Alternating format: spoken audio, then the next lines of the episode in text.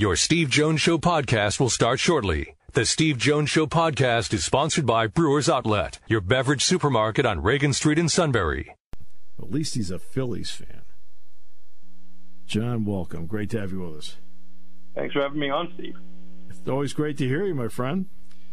Yeah, it's been uh, it's been quite the uh, few weeks as a Philly sports fan, in that I've mostly been hiding in my basement.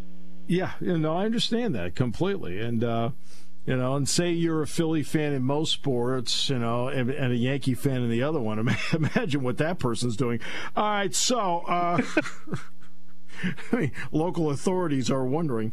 All right, uh, so this is it's an interesting play as to what we have right now between football and basketball. This is supposed to be the quiet time of the year. It is anything but. Uh, uh, so I want. I'll at least start with basketball. We'll find out in the end what Mike has done with with this team. But what do you think of the effort that has been put in to craft this roster? Yeah, I, I think it's really interesting. Um, I kind of thought at first that this would uh, look a lot like Mike's rosters at VCU, right? Long, athletic, fast, running up and down the court on offense, being aggressive on defense, and there, there is you know, of course, pieces like that. Um, but I think, and after talking to a few people in the program, I'm, I'm, a little bit less surprised by this. But there seems to be more shooting, more skill offensively than maybe I had anticipated, uh, and an effort to maybe. Uh, and I think we had talked about this before. One of the last times I was on uh, to talk about Penn State basketball. Uh, but it seems like there's an effort now to be more modern offensively. You know, not not necessarily just be trying to grind down and win the possession game and, and score in transition. There seems to be an effort to, you know, win the uh, the efficiency battle, if you will, right? Scoring from beyond the arc, getting to the rim. Um, and it is a, you know, there's still one spot left, and, and that will that could potentially change things. But right now, it looks like a relatively good roster, I think, compared to what I expected um, I, I don't know that that means like that they're an NCAA tournament team in year one or anything like that, but I think this is a team that can be competitive, and a lot of that is because, and you mentioned the effort, because they went out and got guys that maybe you wouldn't think Penn State would have a chance with, and turns out they ended up landing them. Yeah, I think what they've done in an interesting way is they've balanced the roster. For example, Qudus Wahab is a veteran that plays center, uh, and then Favour Aire comes in from Miami, and he's he's a center that you know you know is going to get minutes, but they're balanced by one being a veteran, one being a sophomore. Yeah, and I, I think that bringing that youth in was always going to be crucial here, and I think that that's one thing they've done a really good job getting guys that have multiple years of eligibility. Uh, Aire's a really good example of that. Someone that could come in and you know learn for a year under Wahab, and then potentially take over as a starter next year you know, and then you have the guys that are coming back, right? Like Kanye Clary and Jameel Brown. I think those two are going to be really important this year. Um, yeah. And keeping them, and I think Brown more than anyone has a really good chance to take a take another step forward. You mentioned the youth, like early on, I think it's going to be on him and, and Clary to make up that youth on the roster of the main contributors. They're going to be asked to do more probably than than other young guys on the roster because they've been here. Because I think we've seen that they can both play at this level a little more with with Clary, of course, last year. Uh, but I've heard good things about Jameel, and I think there's a chance that you know those two end up being major, major pieces more so than almost any other transfer they brought in. Yeah, could no. Jameel, as somebody who watched, I don't know how many practices I saw Jameel last year. He Johnny can play. Yep, uh, absolutely. Uh, he, he, he can play. He, he's a good shooter. He has length, and I think he's going to fit in with what they want. Now they do get a plus out of this because it is you're allowed to do a foreign trip every four years. Micah uh, and the administration had put Penn State into this Bahamas tournament. Uh, and so Mike is going to be the beneficiary of it. Uh, how important do you think is that just to build some camaraderie with the team and for them to get a feel for their players?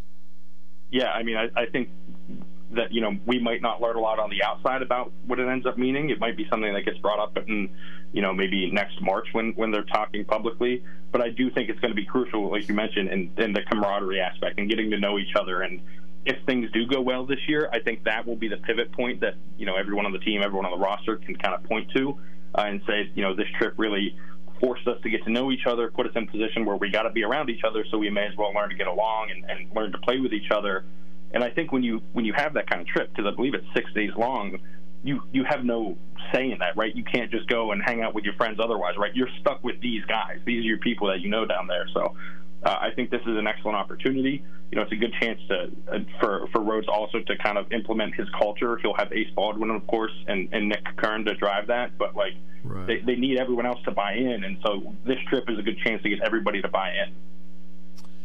Uh, on the football front, the uh, two night games are in. The whiteout game with Iowa on the 23rd at eight on CBS. The West Virginia opener 7:30 on NBC. But then the one at the tail end it's right there in the contract that NBC has to have a Labor Day Sunday game and a Black Friday primetime game.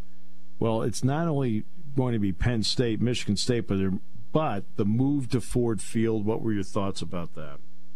I think this probably benefits Penn State. Uh, I know it was and, and has been, and when Pete Thamel initially reported it was a concession that Penn State made.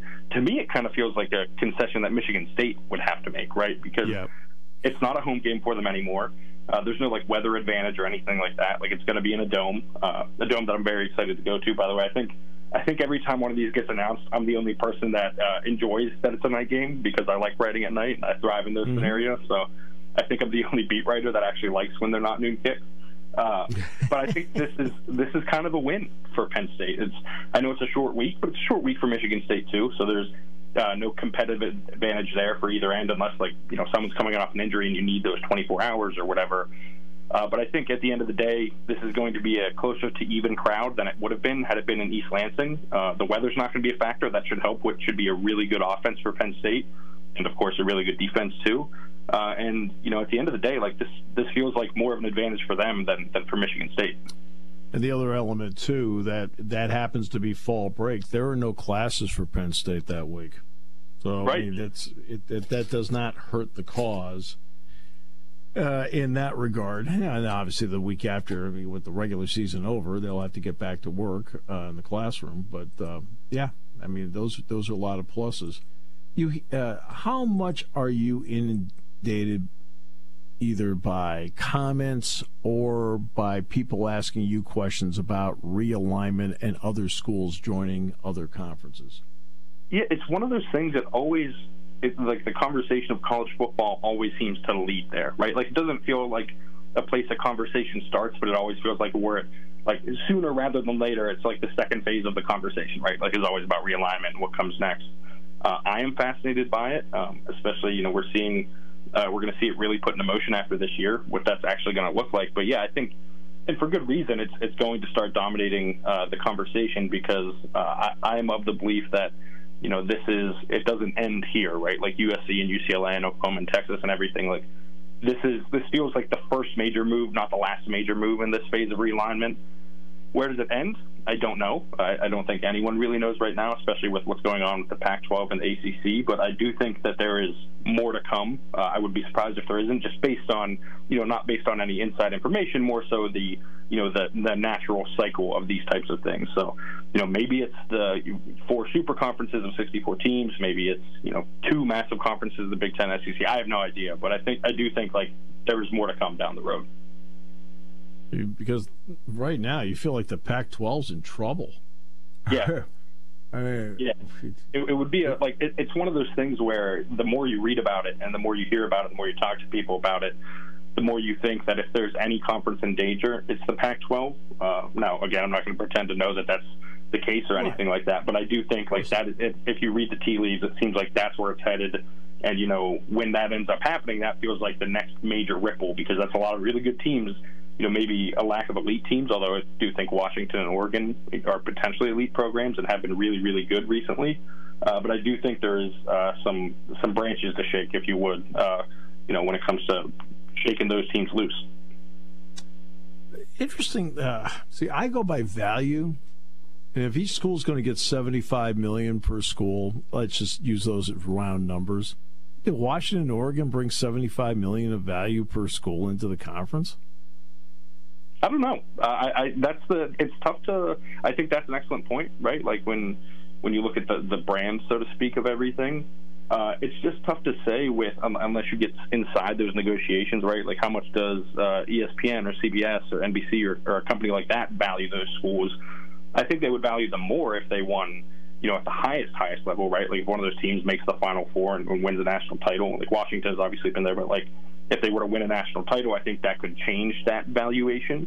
Uh, but I think on some level you're right, right? Like it's at this point, I think of any of the schools available outside of the SEC and the Big Ten there aren't a ton. I mean, Notre Dame is the obvious obvious one. Uh, but outside of that, like you'd be hard pressed to find a school that it's like, yes, this is absolutely worth it, and that's why you know Notre Dame is the school that everyone always talks about with the Big Ten. Right. See, I mean, I know it. It's an easy topic to talk about. I mean, it, it really is. Um, it, and I, when I look at it, it's when I see Texas and Oklahoma still not playing in the SEC, that tells me a lot about what's going on.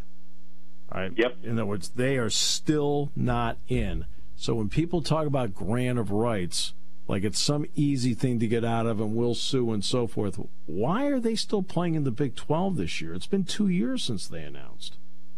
Right. And I think that was the the point of contention that everyone had at the beginning, right? Like it was, oh yeah, it'll be, you know, they, they say it'll be until year X, but it'll actually be sooner because it always gets worked out.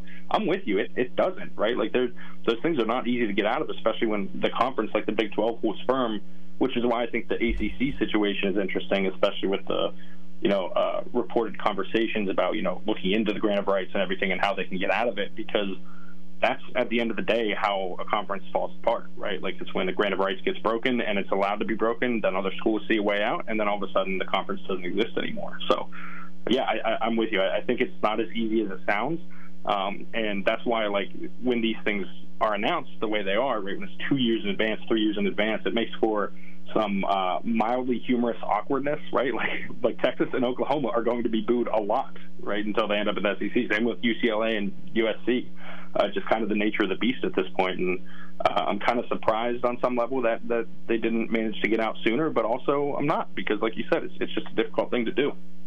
It is difficult, and that's.